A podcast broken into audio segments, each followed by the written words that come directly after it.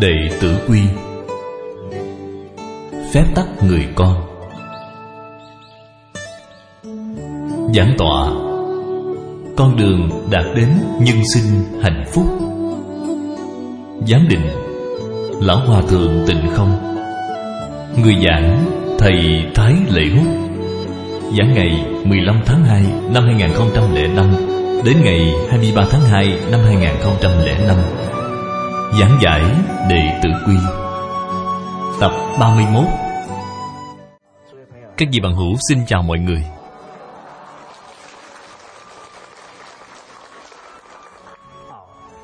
Bài giảng của chúng ta sẽ bước vào nội dung của chương thứ tư, nói về chữ tính trong mối quan hệ ngũ luân, đại đạo giữa người và người, thì lời nói phải có chữ tính đồng thời phải giữ tâm tín nghĩa, tâm đạo nghĩa, tâm ân nghĩa mà nâng đỡ, giúp đỡ lẫn nhau. Như vậy thì mối quan hệ giữa người và người sẽ được hòa thuận, vui vẻ và viên mãn. Khi chúng ta nói đến chữ tín,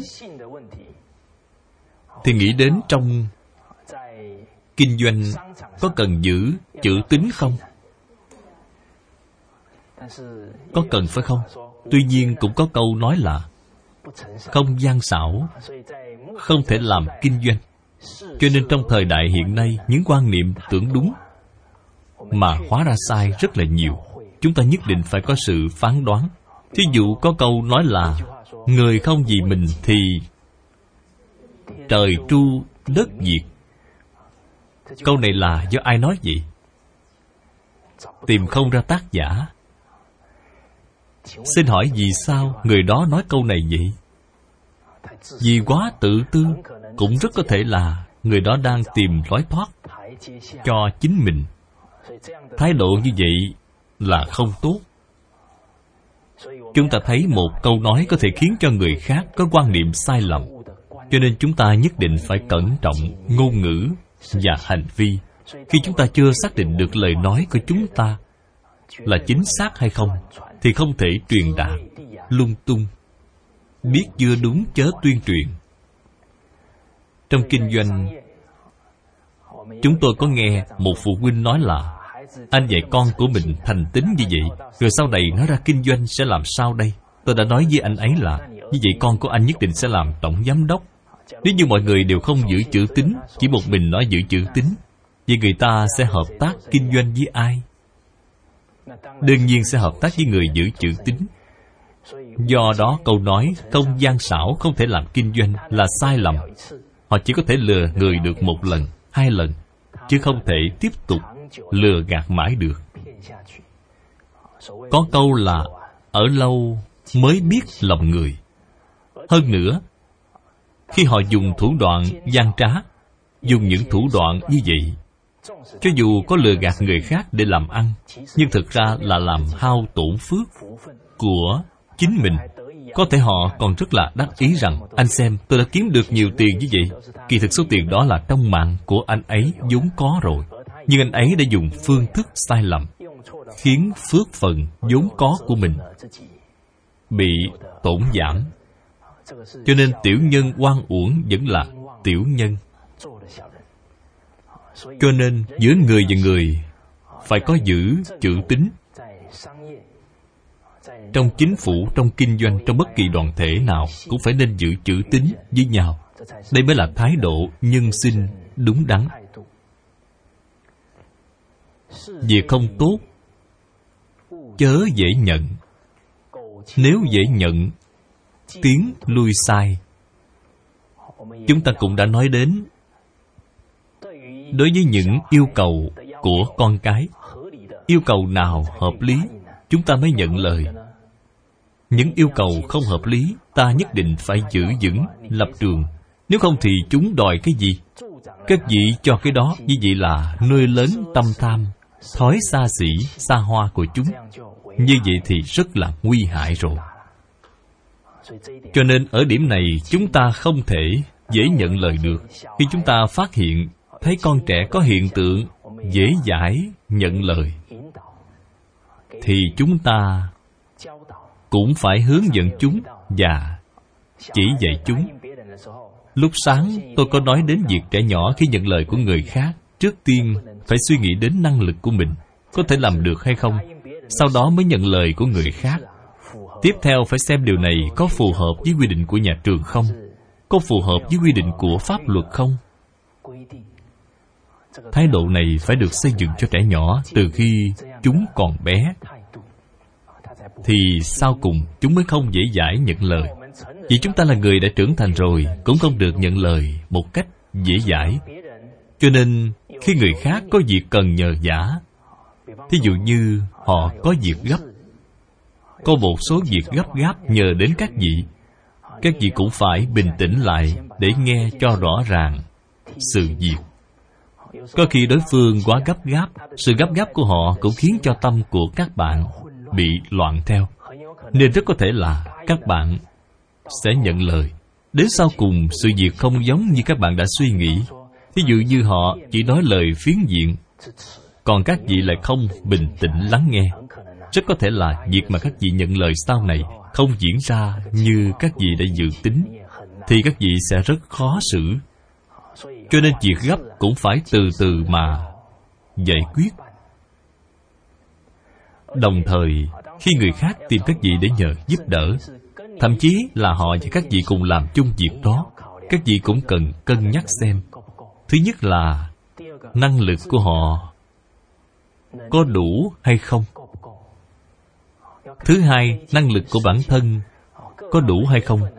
Rồi xét đến tất cả các phương diện của công việc xem cái duyên của sự việc này đã đến lúc hay chưa? Nếu như duyên chưa chín mùi mà các vị đã khinh suất nhận lời, thì sẽ đến lúc các vị làm cũng không phải, mà không làm cũng không được.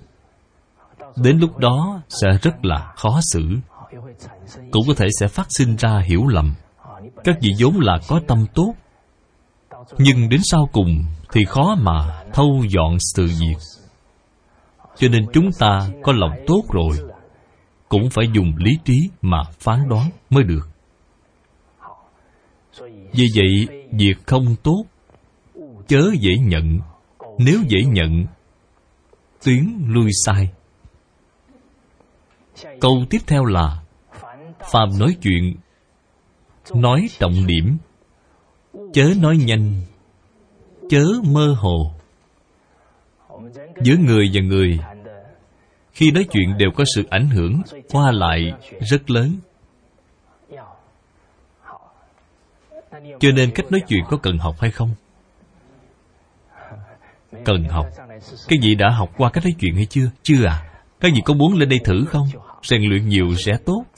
Cho nên cách nói chuyện phải được rèn luyện từ nhỏ. Tôi đã không được rèn luyện từ nhỏ. Bởi vì lúc nhỏ, tài năng của tôi khá là kém cỏi tôi chưa từng tham gia một kỳ thi diễn giảng hay cuộc thi đọc diễn cảm nào cả. Đối với tôi mà nói, tôi không có duyên với mấy việc này. Sau đó, khi tôi vào đại học, thì lòng ham học hỏi của tôi mới rộng mở. Bởi vì lúc đó tôi đã học được một số kiến thức về sức khỏe. Tôi cảm thấy sức khỏe đối với con người như thế nào rất quan trọng cho nên tôi ở trong tiệm bán hồng trà gần trường học. Thường là ở lầu dưới tiệm đó tìm một hai sinh viên lớp dưới nói, các bạn có thể đến nghe tôi nói chuyện được không? Tôi hẹn với họ đến tiệm hồng trà, bắt đầu giảng cho họ nghe về chủ đề tầm quan trọng của dinh dưỡng đối với sức khỏe con người, về những chủ đề như là tầm quan trọng của sự giao tiếp đối với con người tôi bắt đầu luyện tập với hai ba người như vậy. Sau đó tôi đến hải khẩu. Cô giáo dương đã nói với tôi, nếu có cơ hội, thì dù chỉ có hai ba người, đến nghe cũng phải nói. Tôi đã kính cẩn dân lời của cô. Trong hơn một trăm lần diễn giảng liên tục, tôi cũng đều như vậy mà giảng. Sau này, khi đã giảng hơn một trăm lần thì tôi đi thẩm quyến. Kết quả là trong khoảng nửa năm, tôi đã giảng được hai trăm, ba trăm lần. Sau đó gần đây, vào tháng 7 chúng tôi bắt đầu tổ chức những buổi diễn giảng có tính toàn quốc. Tôi cứ thế như vậy mà rèn luyện. Cho nên việc diễn giảng cũng cần phải không sợ khó. Giảng nhiều là thành thục thôi. Tuy nhiên khi diễn giảng cũng phải xem chúng ta là cái tâm gì quan trọng nhất là có thể đem lại lợi ích cho người khác. Nếu không thì sẽ trở thành nói nhiều lời không bằng ít. Cho nên chúng tôi đã giảng giải ở khắp mọi nơi. Các thầy cô trong trung tâm của chúng cũng thường xuyên cho các học sinh có cơ hội lên đài diễn giảng. Không chỉ là rèn luyện việc diễn giảng, mà còn rèn luyện oai nghi cho các em. Phải đi thông thả, đứng ngay thẳng chào cưới sâu lại cung kính. Cho nên khi các em lên đài diễn giảng, tôi giới thiệu bản thân xong, sau đó phải nói về tuần vừa rồi, ở nhà các em đã làm được những việc gì hiếu thuận cha mẹ. Bởi vì khi mỗi em kể về những việc làm của mình, thì có thể khiến cho các em học sinh khác cảm thấy thấy người tốt nên sửa mình. Thưa các vị bằng hữu đệ tử quy ở đâu vậy? Ở ngay trong đời sống, sinh hoạt. Thời thời khắc khắc đều áp dụng được. Cho nên khi các em vừa bước lên đài, liền cúi đầu chào. Sau đó mới giới thiệu về bản thân. Em tên là gì? Năm nay bao nhiêu tuổi? Lúc này các vị có thể nhìn thấy, có khi tay của các em như thế nào? Không nghe theo sự kiểm soát, sẽ quơ tới quơ lui như thế này còn miệng thì có khi nói không được rõ ràng. Khi các em nói chuyện không rõ ràng thì phải làm sao? Các vị hãy cho các em thêm thời gian. Nào, hãy làm lại lần nữa. Để các em luyện tập nhiều lần. Đến khi nào làm được thì thôi. Như vậy sẽ rèn luyện được lòng can đảm và sự hiểu biết cho các em. Cho nên âm điệu của lời nói không được chớ nói nhanh, chớ mơ hồ phần trước, của đệ tử quy cũng đã nói rất nhiều đến thái độ và phương pháp khi nói chuyện. Còn có câu nào nữa?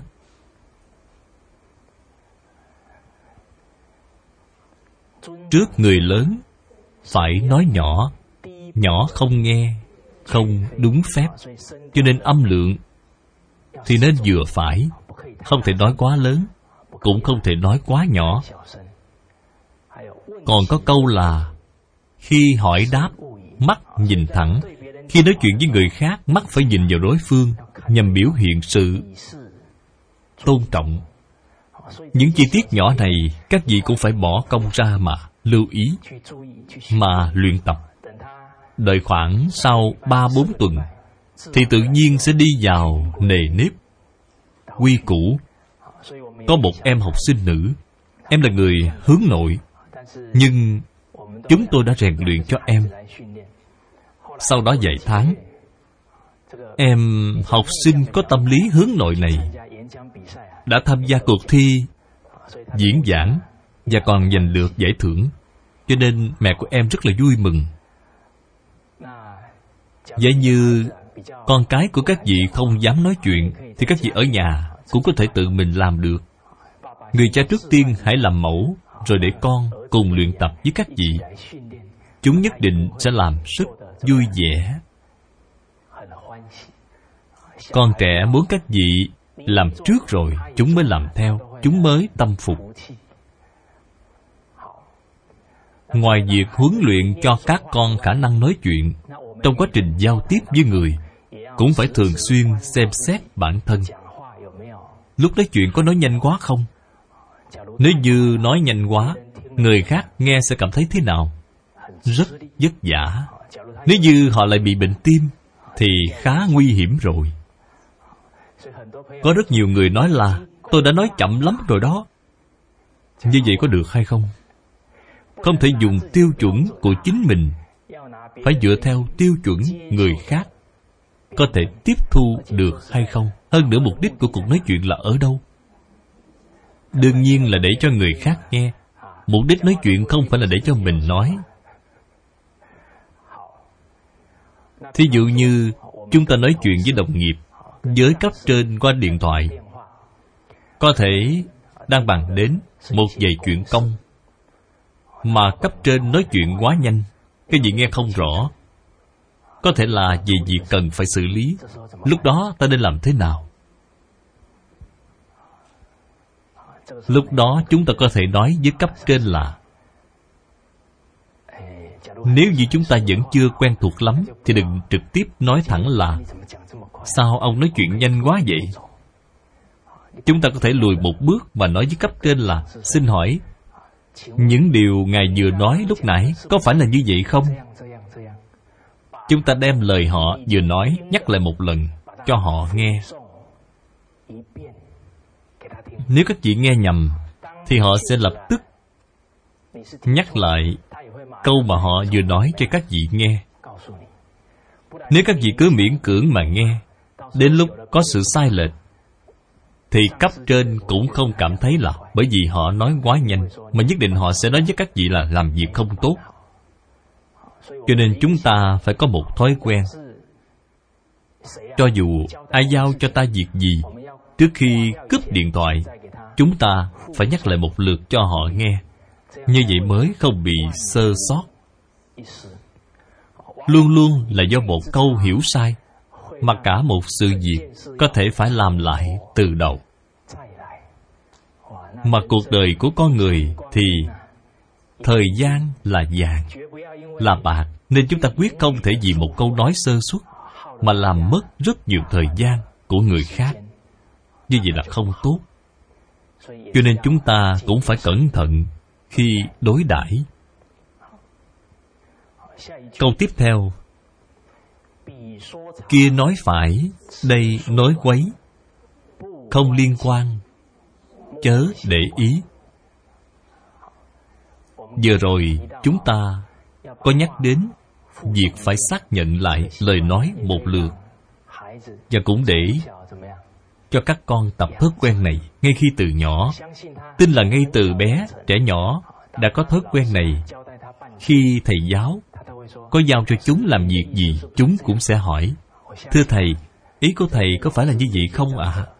tôi tin là những thầy giáo như những phụ huynh này, khi thấy trẻ nhỏ biết cư xử như vậy thì sẽ như thế nào? Nhất định họ sẽ rất vui vì thấy chúng đáng được tin cậy. Kia nói phải, đây nói quấy có nghĩa là nói chuyện thị phi. Tại vì sao giữa người với người lại nói chuyện thị phi như vậy? Mục đích của họ ở đâu? Ở đâu? Tục ngữ có câu, người nói chuyện thị phi, là người thị phi. Hơn nữa con người thường có một thói quen là họ sẽ ép chúng ta phải theo một phe nào đó. Rốt cuộc các vị theo phe chúng tôi hay là theo phe bên kia? Là có khuynh hướng như vậy không? Vậy thì chúng ta không nên theo phe nào cả. Cho nên không liên quan, chớ để ý, phải nhanh chóng rời xa, trốn thị phi bởi người đến nói chuyện thị phi, nhất định là họ có mục đích. Một là lôi kéo các vị hay là muốn bôi nhọ người khác. Chỉ cần có thị phi, thì sẽ có sự tổn hại đối với đoàn thể. Chúng ta tuyệt đối không được vui thích khi thấy tình trạng này xảy ra. Cho nên muốn người khác noi theo, thì chúng ta không nên làm những chuyện thị phi. Chúng ta phải đi đúng hướng, phải hòa nhã với mọi người luôn luôn bao dung. Khi các vị không đứng về phía bên nào, trong đoàn thể mà đứng ở giữa, cái vị trí này rất quan trọng. Vì sao vậy? Bởi vì cả hai phía tất nhiên đều có sự thiên lệch. Khi một người có sự thiên lệch thái quá, thì trong lòng họ có cảm thấy là mình sai lầm không? Lâu dần họ sẽ cảm thấy như thế nào? Bản thân có lỗi. Hoặc là tâm lòng muốn tìm người khác để nói chuyện. Thí dụ như vị cấp trên nào đó đã làm sai một việc gì, có người sẽ phê bình vị cấp trên này một cách quá đáng nhưng cũng có người lại cướp bao che. Có tình trạng này xảy ra hay không? Hai phe tranh cãi đến nỗi không thể chấm dứt. Lúc này chúng ta đứng ở giữa tất sẽ hữu dụng. Phải nói làm sao? Những người bao che cho cấp trên có phải thật sự yêu mến cấp trên không? Đó là làm việc bằng cảm tình. Cái gì càng bao che cho họ thì có thể họ sẽ càng không nhìn ra được lỗi lầm của họ ở đâu. Có thể họ còn theo hồ với các vị để tranh đấu với phe bên kia. Vì thì họ càng ngày càng mất đi lòng tin tưởng của người khác. Động cơ của các vị vẫn là muốn tốt cho họ. Nhưng cuối cùng thì thành ra thế nào? Hại họ rồi. Cho nên, bên bao che thì lâu dần họ cũng sẽ nghĩ lại. Lúc này chúng ta cũng nên hướng dẫn họ là chân thật muốn cấp trên tốt thì tuyệt đối không được bao che. Các vị phải luôn luôn nói như vậy? Bởi vì dù sao họ cũng theo cấp trên một khoảng thời gian rồi.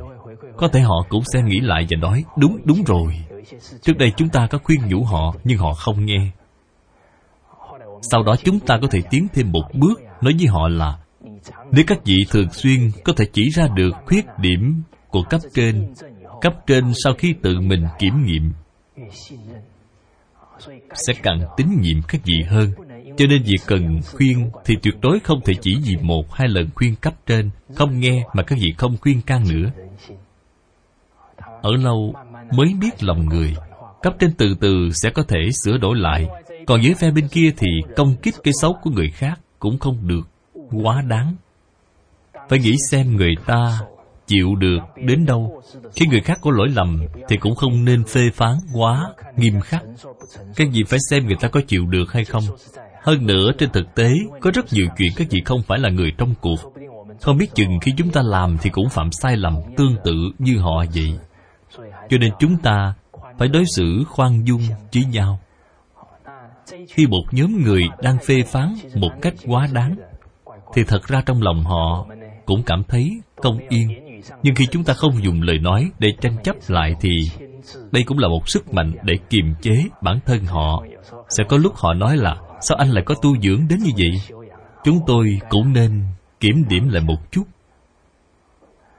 Cho nên ở trong đoàn thể, chỉ cần chúng ta không làm chuyện thị phi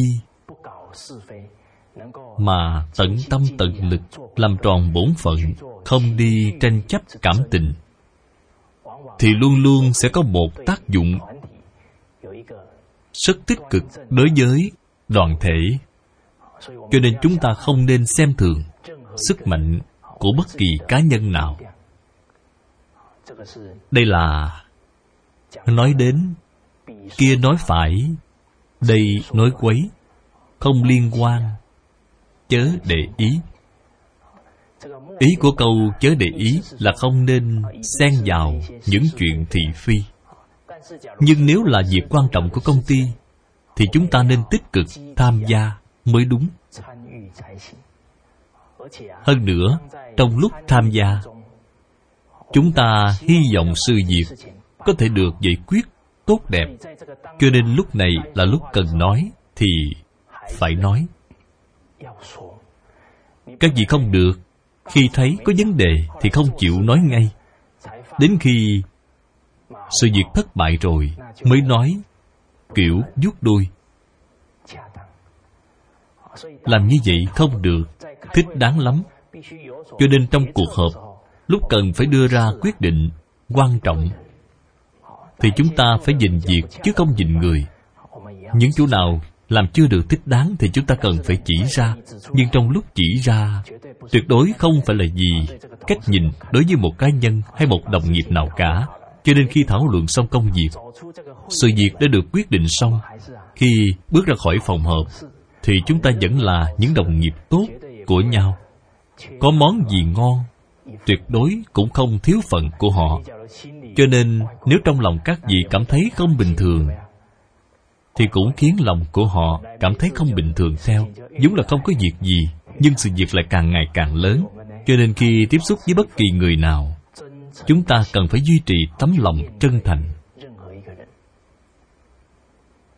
Được rồi. Chúng ta đọc tiếp đoạn kinh văn tiếp theo. Thấy người tốt nên sửa mình, dù còn xa cũng dần kịp thấy người xấu, tự kiểm điểm. Có thì sửa, không cảnh giác. Thấy người tốt, nên sửa mình. Khi nhìn thấy những việc thiện, chúng ta phải chủ động mà học tập, thậm chí chủ động giúp đỡ. Vậy thì cái gì được xem là thiện? Chúng ta cũng cần phải phán đoán. Cái gì bằng hữu, cái gì mới được xem là thiện? Lợi ích người khác là thiện. Đây là câu trả lời rất hay. Còn gì nữa không? Chúng ta cần phải có tiêu chuẩn về thiện thì mới phán đoán được tốt.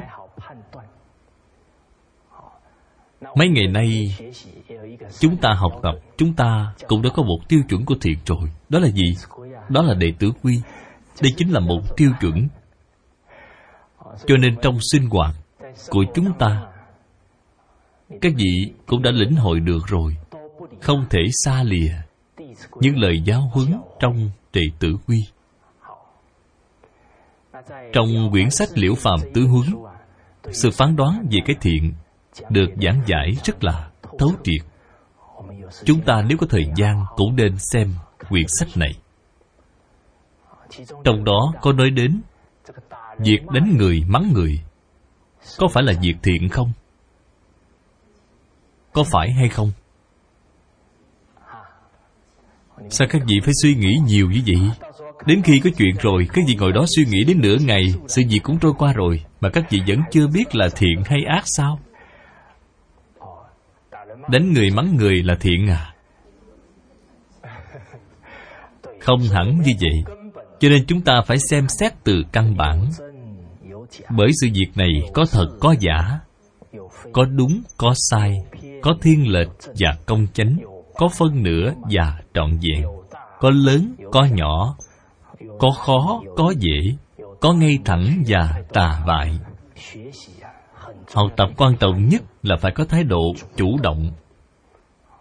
Không đợi đến khi người khác bảo, cho nên chúng ta cũng có bài tập về nhà.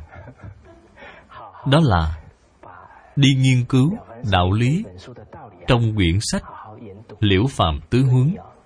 Nó sẽ giúp ích rất nhiều cho các vị. Tuyệt đối sẽ có lợi ích rất lớn đối với gia đình của các vị. Hơn nữa quyển sách này đã được thiên hoàng của nhật bản, xem nó là kinh điển, quý báu để trị quốc.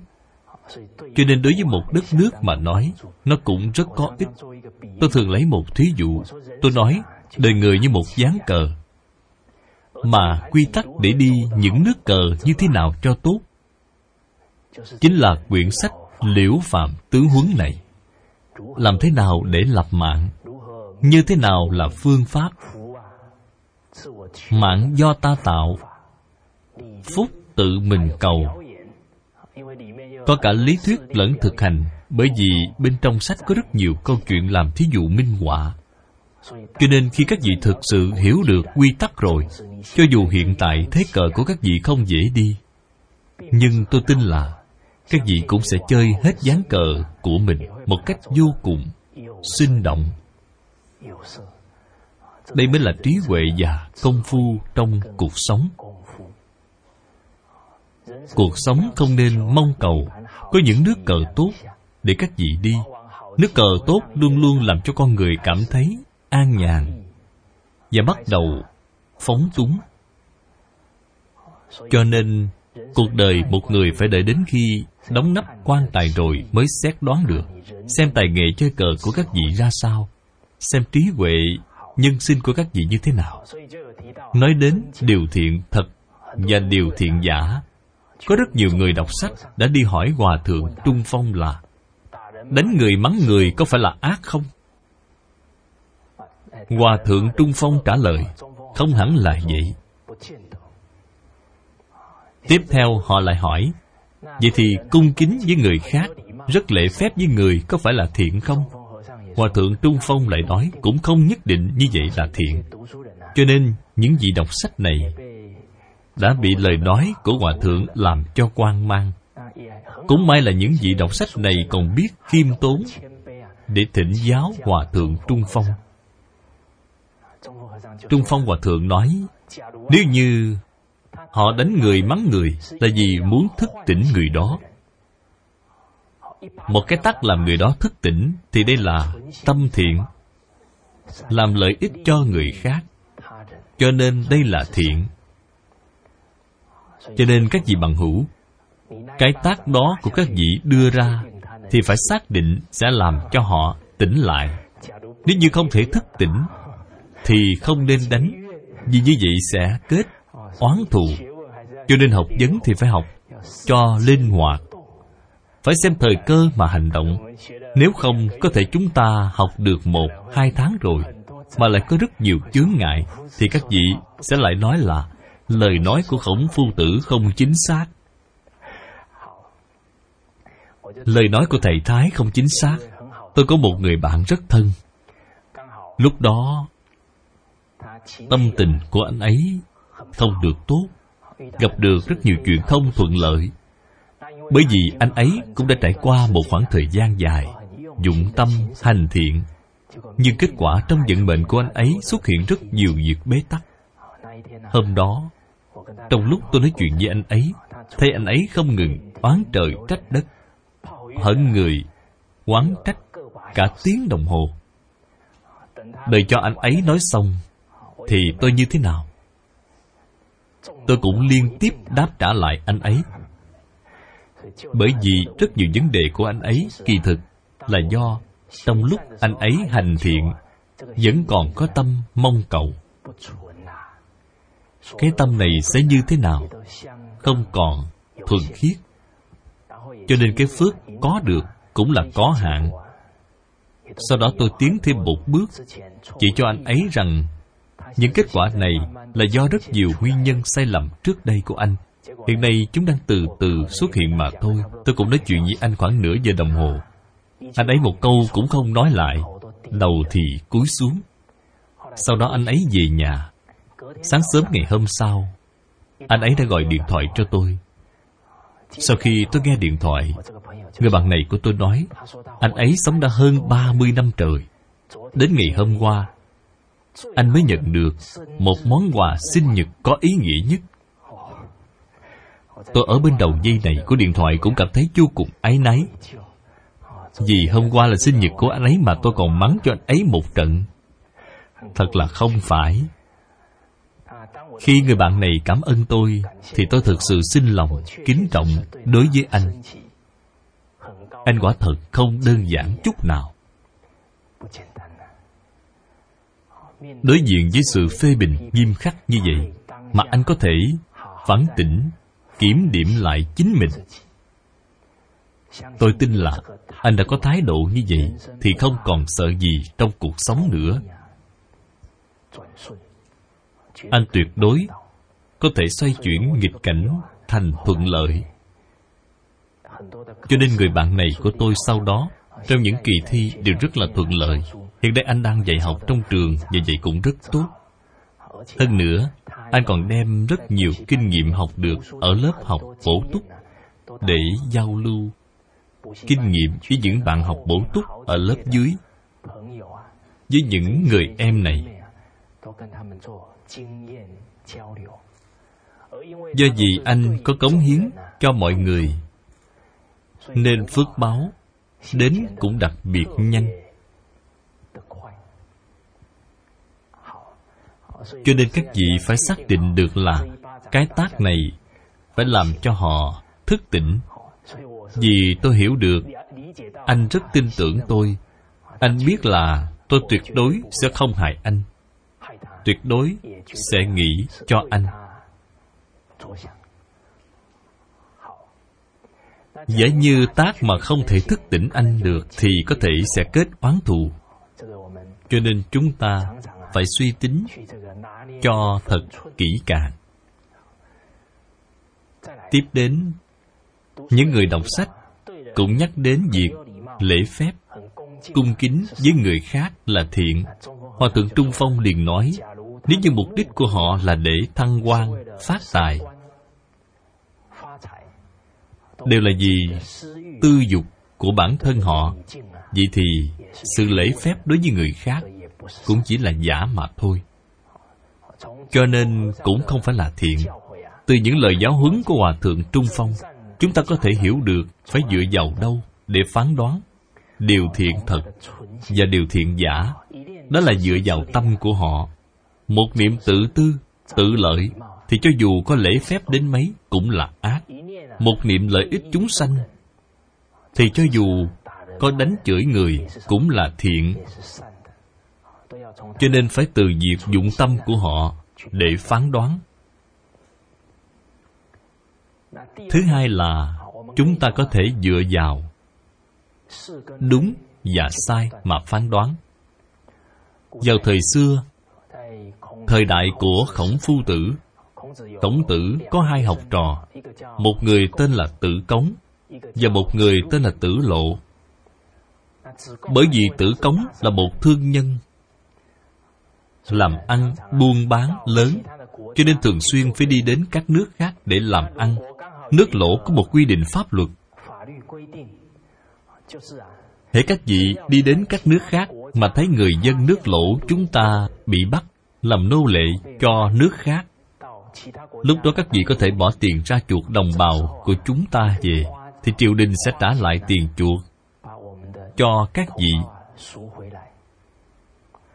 quy định này có tốt hay không? Rất tốt. Vì nó khiến cho nhân dân trong nước yêu quý đồng bào của mình. Tử cống cũng chuộc được người đưa về. Nhưng khi quan phủ trả lại tiền chuộc cho ông, bởi vì ông có quá nhiều tiền nên ông nói không cần đâu. Ông không nhận tiền kết quả khi tin tức này loan truyền ra ngoài, mọi người nghe xong đều nói, ồ, tử cống như thế nào? Thật là thanh cao. Các vị xem ngay cả tiền mà ông ấy cũng không nhận. Cũng là sự việc như vậy, nhưng khi đến tay khổng phu tử, thì khổng phu tử nói với tử cống là trò làm như vậy là không được. Tại vì sao cách nhìn của khổng tử lại khác với cách nhìn của những người dân khác. Khổng tử liền phân tích cho tự cống nghe. Nước lỗ chúng ta, hiện nay người nghèo chiếm đại đa số. Còn người giàu chỉ chiếm một con số rất ít. Nếu như hôm nay trò chuột người mà không lấy tiền chuột lại, vậy thì những người nghèo khó khi đến các nước khác nhìn thấy người nước mình bị làm nô lệ, họ sẽ nghĩ là tử cống không lấy tiền chuộc. Chỉ mình chuộc người về, lại lấy tiền thì hình như mình đã kém anh ấy một bậc. Nhưng nếu mình không lấy tiền thì cuộc sống của mình sẽ rất khó khăn. Cho nên khi cứu người, họ sẽ phải đắn đo lưỡng lự. Nếu như trong một trăm người, có một người chỉ vì lưỡng lự mà không chuộc người về, thì sau lưng người đó có thể còn có gia đình. Có thể còn có vợ và con nhỏ. Vì cứ một người không được chuộc về là chúng ta lại có lỗi rồi. Cho nên, khổng tử nói với tự cống là, tòa làm như vậy sẽ xảy ra tệ nạn. Cái tệ nạn này sẽ có ảnh hưởng không tốt gì sao? Có thể có người vì điều này mà không thể trở về tổ quốc của mình. Ngoài ra, còn có một câu chuyện về tử lộ. Có một hôm tử lộ đi trên đường, nhìn thấy một người rơi xuống nước, sắp bị chết đuối. Tử lộ rất là nghĩa hiệp, lập tức đưa tay ra cứu giúp liền nhảy xuống nước cứu người đó lên. Người này suýt chút nữa thì chết đuối, cho nên rất là cảm kích tử lộ. Vui vui mừng mừng, dắt con bò đến tặng cho tử lộ, rồi nói, xin tặng cho ông con bò này. Tử lộ cũng rất quan hỷ, Nhận bò rồi dắt đi. Cho nên những người bình thường cảm thấy Tử cống không nhận tiền chuộc là tốt. Còn tử lộ làm việc tốt mà lại nhận bò Thì dường như là kém hơn một bậc. Nhưng Khổng tử khi gặp tử lộ Thì liền nói với tử lộ là To làm như vậy là đúng. Sau này Nhất định sẽ có rất nhiều người Nhìn thấy người khác gặp nguy hiểm, Sẽ hăng hái mà cứu giúp. Bởi vì họ sẽ lĩnh hội được là Hành thiện sẽ có thiện báo. Cho nên, Thánh nhân suy xét vấn đề Đều từ phương diện rộng lớn, Chứ không phải chỉ một điểm mà thôi. Cho nên, Có những việc tưởng thiện mà không thiện, Nên chúng ta phải nghĩ đến sự ảnh hưởng về sau. Ngay lúc đó thì sự việc tưởng là tốt, Nhưng vì sao lại có rất nhiều điều nguy hại những việc như vậy thì không nên làm. Có những việc khi làm có thể có rất nhiều người không tán đồng.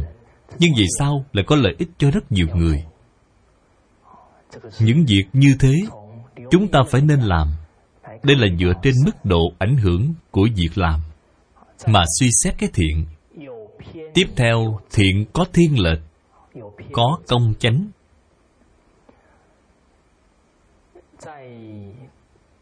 Cũng vào thời đó, có một vị tể tướng tên là lã văn ý công. Thời đó ông làm tể tướng, nhưng sau đó lại từ quan hồi hương. Ông nổi danh khắp cả nước và được nhân dân rất kính trọng. Trên đường ông về quê, ông có gặp một người uống rượu say nằm ngay giữa đường những người tùy tùng của ông lập tức muốn đuổi người say rượu này đi sang qua bên kia đường. Lã văn ý công bởi có lòng nhân hậu, cho nên mới nói, chúng ta hãy đi vòng sang bên, tránh đường là được rồi, đừng nên chấp với người không có kiến thức như vậy. Kết quả không bao lâu sau, thì ông nghe được một tin là người nằm cản đường tể tướng về quê năm xưa, đã bị xử tử hình.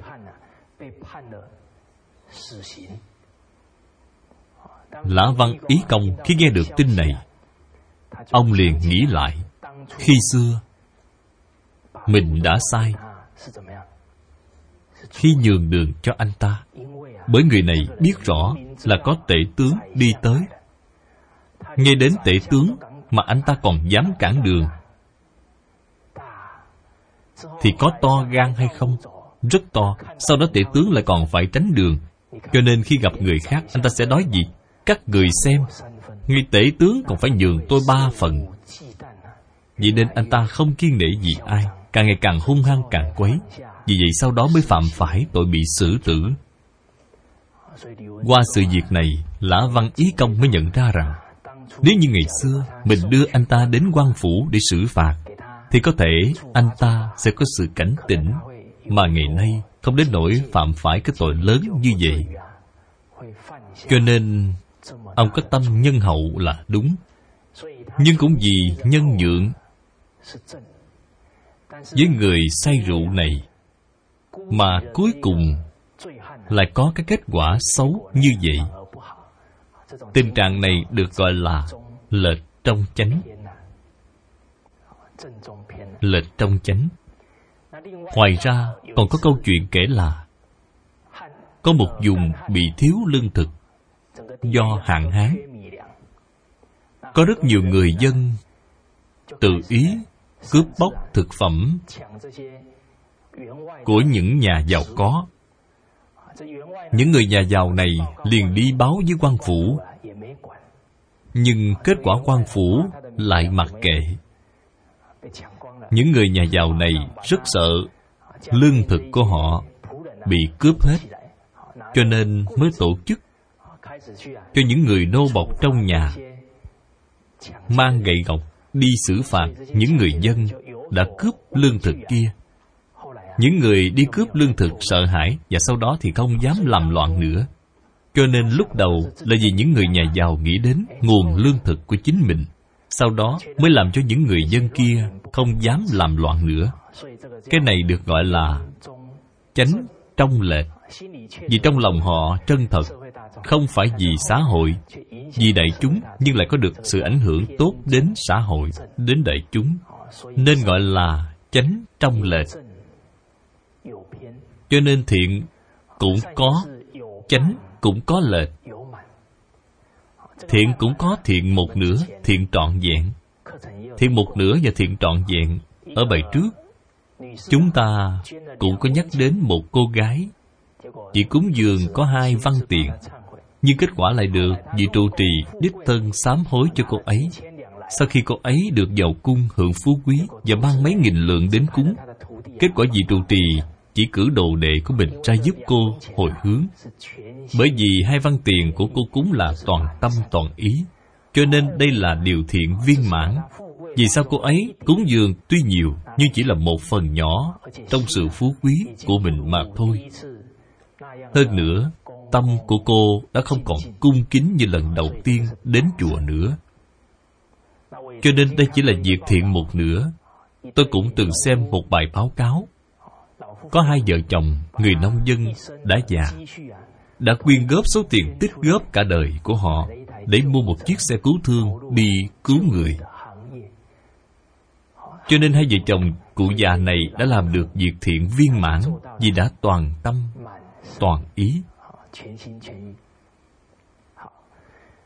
Thiện cũng có thiện lớn và thiện nhỏ. Có một lần, về trọng đạt, đang ngủ, thì bị quỷ dưới âm ti dẫn đến trước mặt diêm dương. Do diêm dương mới nói là, nào, hãy đem sổ ghi chép những việc làm thiện và ác của người này ra đây, để đem lên cân. Cân xem bên nào nặng, bên nào nhẹ. Kết quả khi đem hết sổ ghi chép những điều ác của vị trọng đạt ra thì có thể chất đầy cả một gian nhà. Mà những việc thiện thì chỉ nhỏ như một chiếc đũa. Vị trọng đạt thấy vậy rất là kinh ngạc. Ông liền nói với Diêm Dương, Tôi chưa tới 40 tuổi, Làm sao lại có nhiều điều ác như vậy? Bản thân ông cũng rất là kinh ngạc. Diêm Dương liền nói với ông, Chỉ cần ngươi khởi tâm động niệm, Đã là ác rồi, Là bất thiện rồi, Thì lập tức cõi âm Đã ghi chép lại rồi. Mặc dù là ngươi không làm, Nhưng trong ý niệm của ngươi Luôn luôn là ác niệm, Cho nên mới nhiều như vậy. Tôi tin là Vị Trọng Đạt nghe xong Thì sau đó càng thêm cẩn thận với ý niệm của chính mình. Kết quả, Khi đem lên cân, Thì sổ ghi chép Việc thiện tuy bé, Nhưng lại nặng hơn So với rất nhiều cuốn sổ ghi chép Việc ác. Cho nên bản thân vị trọng đạt cũng rất kinh ngạc, liền hỏi, Sự việc này thật ra là thế nào? Sau đó mở sổ ra xem. Thì ra, khi xưa triều đình cho xây dựng công trình rất là rầm rộ. Khi vua cho xây dựng công trình, thì nhân dân sẽ như thế nào? Rất là khổ cực. Phải hao tài tốn của. Có nhiều gia đình phải rơi vào cảnh vợ con, ly tán. Bởi vì người chồng thường xuyên không có ở nhà, thì gia đình sẽ khó mà duy trì. Kết quả, khi về trọng đạt nghe xong thì liền nói, tôi có kiến nghị việc này. Nhưng hoàng thượng không chấp nhận. Như vậy sao tính là việc thiện được chứ? Diêm dương liền nói với ông, một niệm này của ngươi là nghĩ đến hàng nghìn, hàng vạn người dân cho nên cái thiện này rất lớn. Việc thiện lớn hay nhỏ quan trọng nhất là ở tâm niệm của chúng ta. Khi chúng ta hiểu được làm thế nào để phán đoán về điều thiện thì mới có thể thấy người tốt nên sửa mình dù còn xa cũng dần kịp trong sách liễu phạm tứ huấn, cũng đem thiện quy nạp thành mười điều. Điều thứ nhất là giữ lòng yêu kính. Việc giữ lòng yêu kính này nên làm thế nào để thực hiện? Trước tiên nên yêu ai, kính ai? Cho nên học đệ tử quy có thể làm được điều này. Điều thứ hai, kính trọng trưởng bối ở nhà thì kính trọng cha mẹ.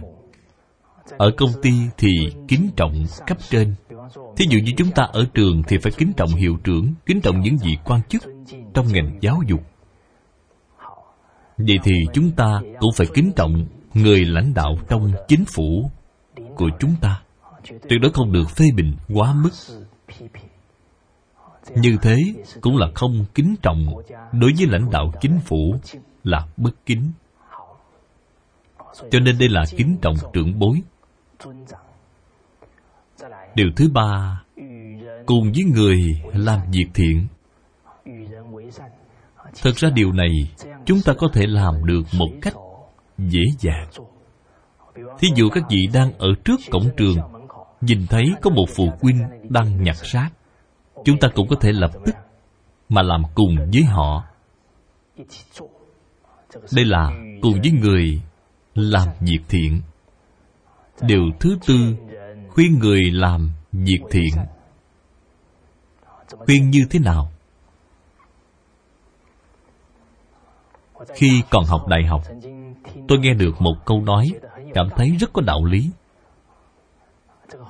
Đối với người đã trưởng thành, người ta không nghe các vị nói, mà người ta sẽ xem các vị đã làm những gì.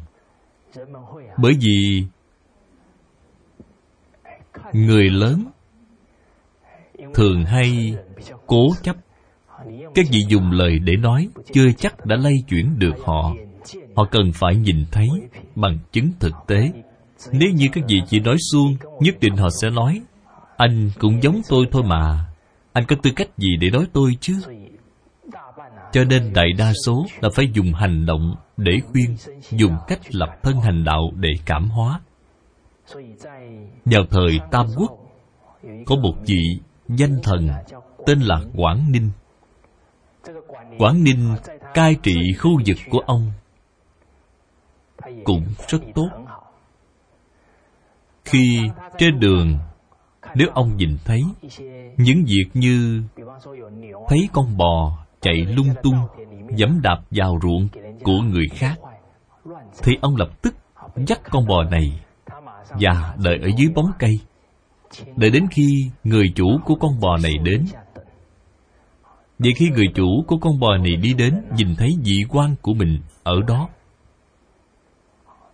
Lại nhìn thấy con bò của mình đã làm ra những việc xấu như vậy, thì sẽ rất là hổ thẹn. Cho nên quảng ninh có cần mắng anh ta câu nào không? Có hay không? Không nhưng tôi tin là người chủ này sẽ hổ thẹn đến nỗi muốn chui xuống đất cho xong. Đây là dùng đức hạnh để mà cảm hóa. Thời đó, nhân dân của ông cũng thường xuyên phải đi lấy nước bởi vì chỉ có một cái giếng cho nên thường xảy ra tranh chấp, cãi cọ, xảy ra tranh cướp kết quả là quảng ninh cũng không đi giáo huấn họ, mà tự mình mua rất nhiều thùng, rồi sáng sớm đi lấy nước. Lấy xong nước rồi để ở đó. Kết quả những người dân này vốn là tranh nhau đi lấy nước. Khi nhìn thấy vị quan của mình để giúp mình lấy nước xong, thì trong lòng lập tức cảm thấy hổ thẹn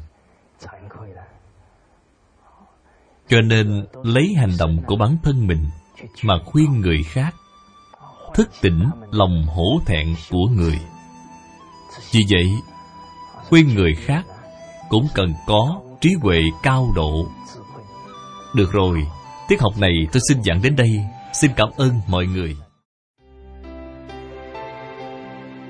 Cẩn dịch, ban biên dịch, tình không pháp ngữ địa chỉ email vọng tây cư sĩ amoc gmail com. Người đọc hạnh quan phát tâm cúng dường do nhóm đệ tử quy. Thành tâm cúng dường.